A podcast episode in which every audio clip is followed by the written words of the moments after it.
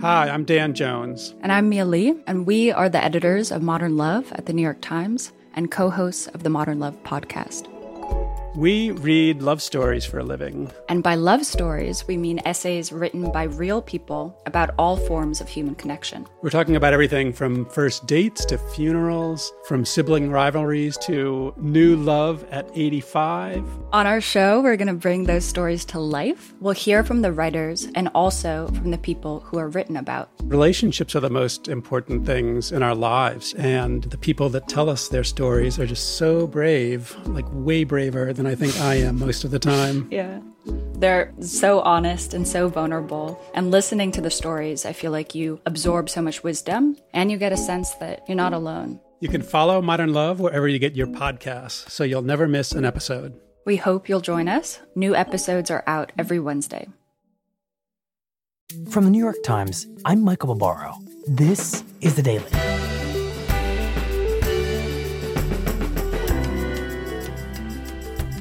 Today, the Supreme Court issues its first major ruling on abortion since President Trump appointed a conservative majority.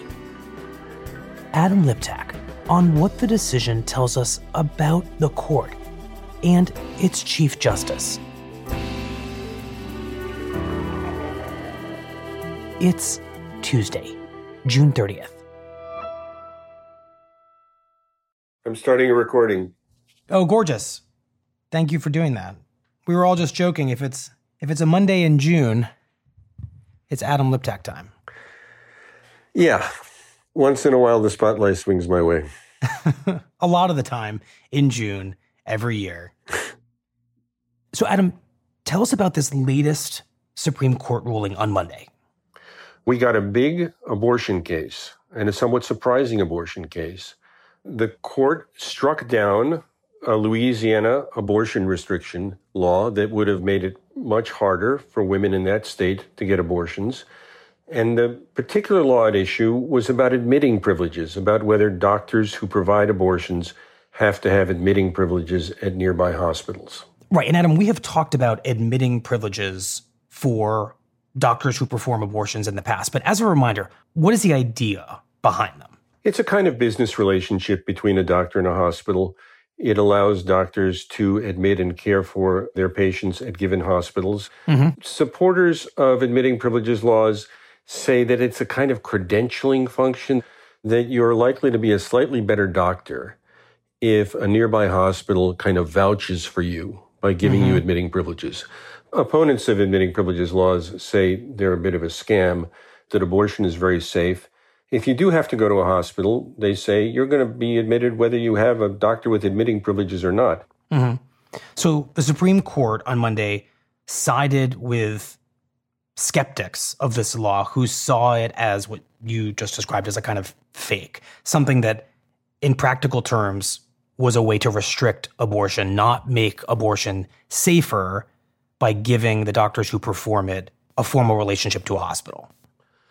Yeah, the court basically says it doesn't provide any benefits and it imposes enormous costs on the ability of women to have access to their constitutional right to abortion. Mm-hmm. You know, on the surface, Adam, this case doesn't seem all that legally complicated if I know my Supreme Court history well from talking to you for now three years, which is that time and time again, the Supreme Court has ruled that states cannot place an undue burden on a woman's right to have an abortion. And a law like this in Louisiana would seem to place a significant burden on a woman's ability to have an abortion. Well, there's a good reason to think that, Michael, because the Supreme Court in 2016, in a case involving the identical law but in Texas, said exactly that. Hmm. Said that that Texas law did impose an undue burden and it struck down the law. Two things made opponents of abortion hopeful that the court would come to a different conclusion just four years later. President Trump has appointed a couple of justices, and President Trump has said he's committing to appointing justices who will do away with abortion rights and overrule Roe v. Wade, the 1973 decision that established the constitutional right to abortion. And we also knew that Chief Justice Roberts, in the Texas case, had dissented he was prepared to uphold this very same law in the Texas setting. Hmm. So the surprise on Monday was that the Chief Justice, as it were, switched sides. That's a bit of an overstatement, but he said, listen, we have a precedent. The rule of law requires us to uphold precedent except for very good reasons.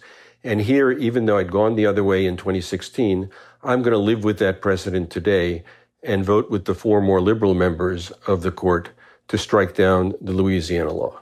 So Chief Justice Roberts is saying, even though I didn't agree with a very similar case a few years ago, I am bound by the precedent that that ruling I disagree with created for the Louisiana law. Exactly right. So here's what the Chief Justice said I joined the dissent in the Texas case and continue to believe the case was wrongly decided. The question today, however, is not whether that Texas case was right or wrong, but whether to adhere to it in deciding the present case. Hmm. So there's something a little bit grudging about this. Yeah, I suppose grudging is one word for it. Another is principled. Mm-hmm. You know, this is a Chief Justice who's uh, deeply concerned about the institutional integrity of the Supreme Court, doesn't want to have it seen as a political body that changes positions depending on changes in personnel.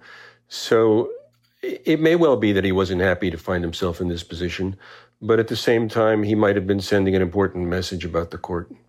But of course, not every justice voted that way. So, Adam, help me understand the thinking of the conservative justices who dissented in this case and disagreed with Roberts that the Texas case created a binding precedent that should be applied to the Louisiana law. Yes, yeah, so everybody agrees, everybody on both sides agrees that this is the same law. It has the same words. Mm-hmm. But the dissenters say Louisiana is different from Texas. The evidence in the case was different, the nature of the state is different. And so Justice Samuel Alito surveying the evidence in the Louisiana case says, at least in that case, quote, there is ample evidence in the record showing that admitting privileges help to protect the health of women by ensuring that physicians who perform abortions meet higher standards of competence than is shown by the mere possession of a license to practice. Mm-hmm. So Alito's saying that in Louisiana, this makes a difference. And the evidence in the record, he says, shows that it makes a difference. Mm-hmm. I mean, does that represent a disregard for precedent in your mind? Because I remember the hearings for almost each and every one of these conservative justices, and they were all asked over the past decade or so about the role of precedent. And I'm thinking back in particular to two of the conservative justices who dissented in this case Neil Gorsuch, Brett Kavanaugh, and both of them were specifically asked by Senate Democrats during confirmation hearings about the role of precedent when it came to abortion. And here they seem to be saying that the precedent doesn't apply.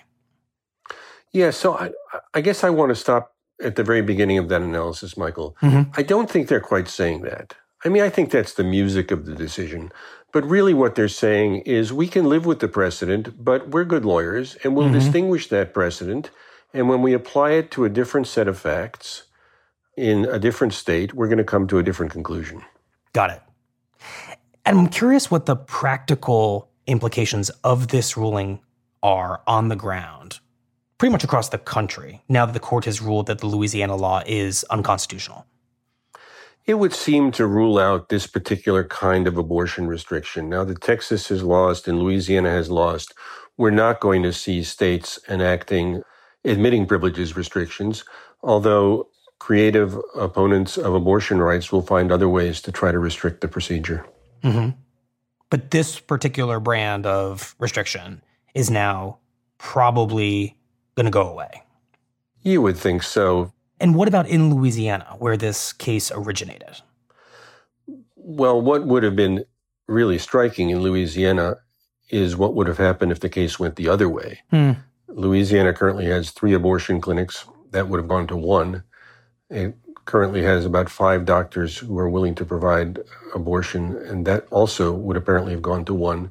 So it would have required every woman in the state to travel to New Orleans to get abortions, and it's not clear that that clinic would have had the capacity to serve those women, even if they could make what in some instances would be a very long drive, five hours each way, and do it twice because Louisiana also has a law requiring a waiting period between the initial consultation and the procedure itself. So, I mean, we start with this law that sounds kind of basic, standard, unexceptional, that doctors should have admitting privileges. But it turns out that when you drill down, it's a vastly consequential restriction on abortion rights.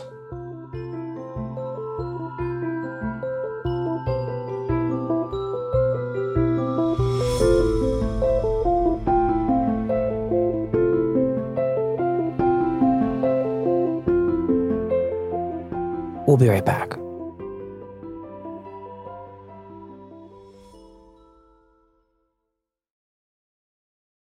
Go time, as in, now's the time to go open and fund a Fidelity IRA. By contributing up to the $6,000 maximum limit before the extended 2020 federal income tax deadline of May 17th, you could reduce your taxable income. So don't wait. Visit fidelity.com slash the daily to make a tax smart move today. Investing involves risk, including risk of loss. Fidelity does not provide tax advice. Consult a tax professional regarding your specific situation. Fidelity Brokerage Services, member NYSE, SIPC. Adam, we are now well into a series of very consequential rulings in a term that you have described as the most consequential since a conservative majority arrived on the court under President Trump. So, how does this abortion ruling fit into the emerging picture we have of this conservative majority court?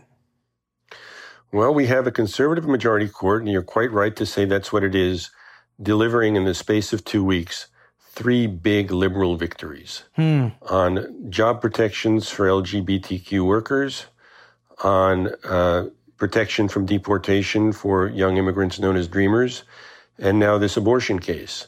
So we have a court that is full of surprises. Right. And in each case, it was a member of the conservative majority that proved decisive. Right. Well, it, it, sort of can't be otherwise because it's a 5 4 court with the four liberals in the minority. So they have to pick up at least one conservative justice to prevail.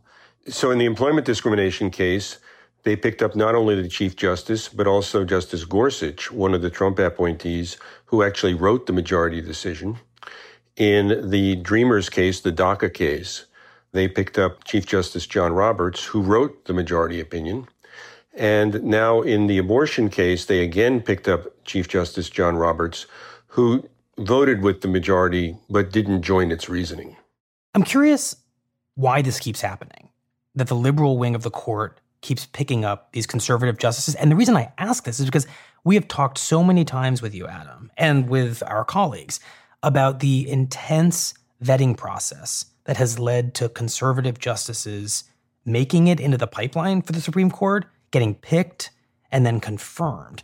And my sense is that the conservative legal apparatus is extremely careful about this vetting process and it expects these judges, and tell me if I'm oversimplifying, to vote consistently and conservatively. And yet, so you're right, Michael. It's extraordinary. The conservative legal movement has put so much energy into identifying people they can count on uh, who will vote the way they want. And the vetting process is intense. And the reason the confirmation battles are so heated is because people on both sides are convinced that once one of these people gets on the court, they will vote in a right wing direction. But it turns out that if you put a serious judge on the Supreme Court and give him or her life tenure, they are going to follow their judicial commitments, sometimes in directions that aren't political but are legal. Mm-hmm. And so in these three cases, they're all different, but they all conform to jurisprudential commitments of the justices who voted that way. So in the employment discrimination case, Justice Gorsuch thinks the law simply means what it says, and he couldn't get away from that. And that's a conservative idea. In the DACA case, Chief Justice Roberts thought the Trump administration simply hadn't offered an adequate reason for winding down the program. That's also a conservative idea. And then in this latest case, the abortion case, Chief Justice Roberts said, listen, we have a precedent on point. We're supposed to follow precedent. That's basically a conservative idea. So depending on how you think about these cases, they may be politically liberal, but in an important sense, judicially conservative. I have to imagine that the greatest disappointment for this right wing legal apparatus that you described is with Justice Roberts because he has been the most consistent swing vote to swing over to the liberals. And I hear you just saying that he's coming up with a conservative legal rationale in each decision. But I have to imagine this pattern is complicating his reputation with the people who supported his nomination. Oh, that's way an understatement. Chief Justice Roberts consistently seems more concerned about the reputation of the court and his reputation among Democrats and the media than the rule of law. The right wing, the conservative legal movement, Senator Ted Cruz, Senator Tom Cotton, are furious with John Roberts. I would recommend that he resign and travel to Iowa for the caucuses and see if he can earn the votes of his fellow Americans. I mean, maybe they could forgive him his two votes for upholding the Affordable Care Act. Maybe they could forgive him in the census case for not letting the Trump administration add a question on citizenship. Judging is not a game. But sadly, over recent years, more and more Chief Justice Roberts has been playing games. But to come to three liberal conclusions in the space of two weeks in three different blockbuster cases is a bitter, bitter pill for them to swallow. Hmm. And they're saying so. Sure. But here's the thing, Michael. Roberts, in moving to the center of the court, has become the most powerful Chief Justice since at least 1937. Wow the idea of both being the Chief Justice and the swing justice, as it were, is almost unheard of. But what you have in Chief Justice Roberts is someone who's been in the majority 98% of the time so far this term. Wow. And he's been in the majority in every 5 4 decision so far, which looks like it will set a record for a Chief Justice if it lasts through the end of the term. Hmm. So perhaps he has alienated the right, but he has amassed a tremendous amount of influence as a justice on this court. Yes. I mean, people talk about the Roberts Court because you always talk about the court by the name of the Chief Justice. But this is really the Roberts Court in a second sense, too, that John Roberts is driving this train. You established a narrative for us about a year ago, Adam, around this question of John Roberts. And you accurately predicted he might end up being a swing vote on a question like abortion. And when we have talked about him, you said that he prizes the reputation of the Supreme Court as a nonpartisan institution and that he might prize that reputation above his own kind of most natural legal instincts. Is that what you think may be at play here? Or is it possible that we just didn't quite understand his legal instincts the entire time? I think a large part of what explains this is what John Roberts goes around saying all the time and nobody takes seriously.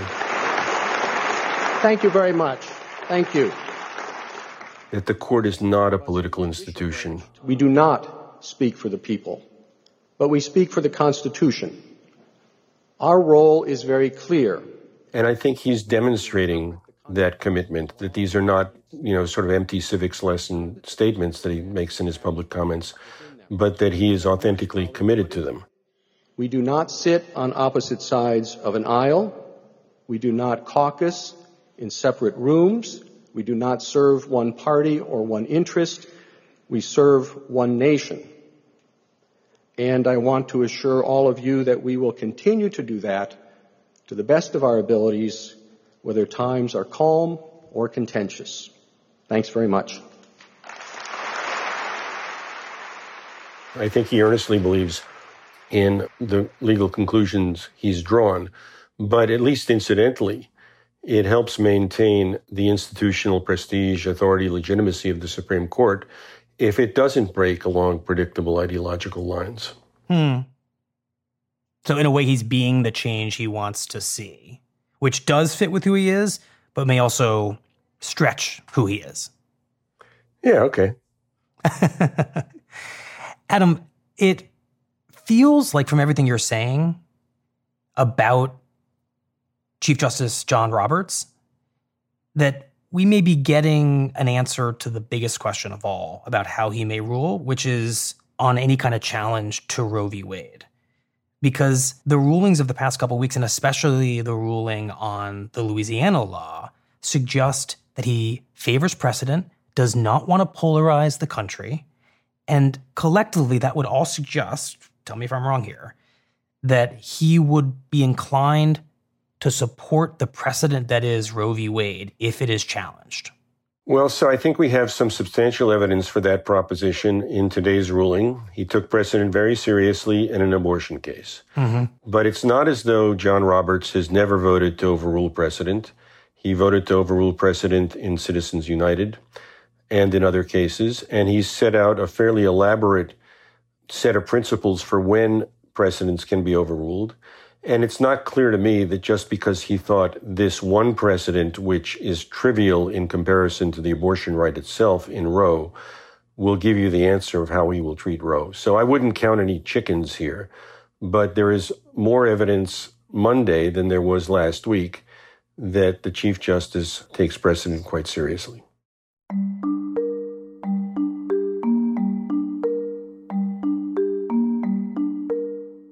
Adam, thank you very much. We appreciate it. Yes, thank you. On Monday evening, both the White House and President Trump's campaign issued statements denouncing the Supreme Court's ruling on abortion. Without naming him, the statement from the campaign appeared to criticize Chief Justice Roberts, saying, quote, five unelected Supreme Court justices decided to insert their political agenda in place of democratically determined policies.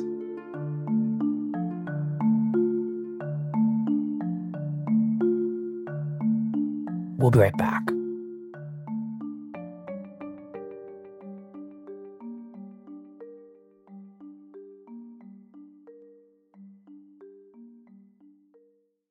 This month, new originals, new episodes. Stream all your favorites with the Disney Bundle. On Disney Plus, watch Star Wars The Bad Batch and High School Musical The Musical The Series. On Hulu, originals like The Handmaid's Tale and Shrill. And on ESPN Plus, new episodes of Stephen A's World and the best of MLB. Sign up at thedisneybundle.com. Includes Hulu ad-supported or Hulu no ads. Access content from each service separately and select ESPN Plus content via Hulu. Terms apply. Copyright 2021 Disney and its related entities. Here's what else you need to know today. Global deaths from the coronavirus have now surpassed 500,000, prompting a new wave of restrictions.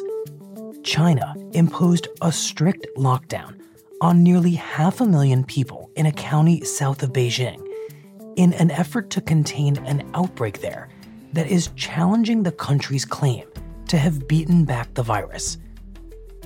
In the US, several states moved to delay reopenings. We must hit pause on the resumption of indoor dining. In New Jersey, Governor Phil Murphy scrapped a plan to open restaurants for limited indoor dining later this week, saying it posed too great a risk. Given the current situation in numerous other states, we do not believe it is prudent at this time to push forward with what is, in effect, a sedentary indoor activity, especially when we know that this virus moves differently indoors than out, making it even more deadly. And the Times reports that intelligence officials gave President Trump a written briefing months ago, laying out their conclusion that Russia offered and paid out bounties to militants in Afghanistan to kill U.S. and coalition troops there. So far, Trump has denied ever being briefed on the Russian bounties. But the intelligence has provoked a furor because the Russian bounties may be linked to the death of three U.S. Marines in Afghanistan, and because the White House has not authorized any response.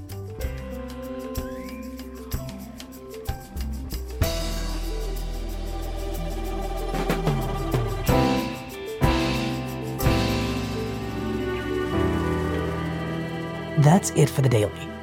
I'm Michael Barbaro. See you tomorrow.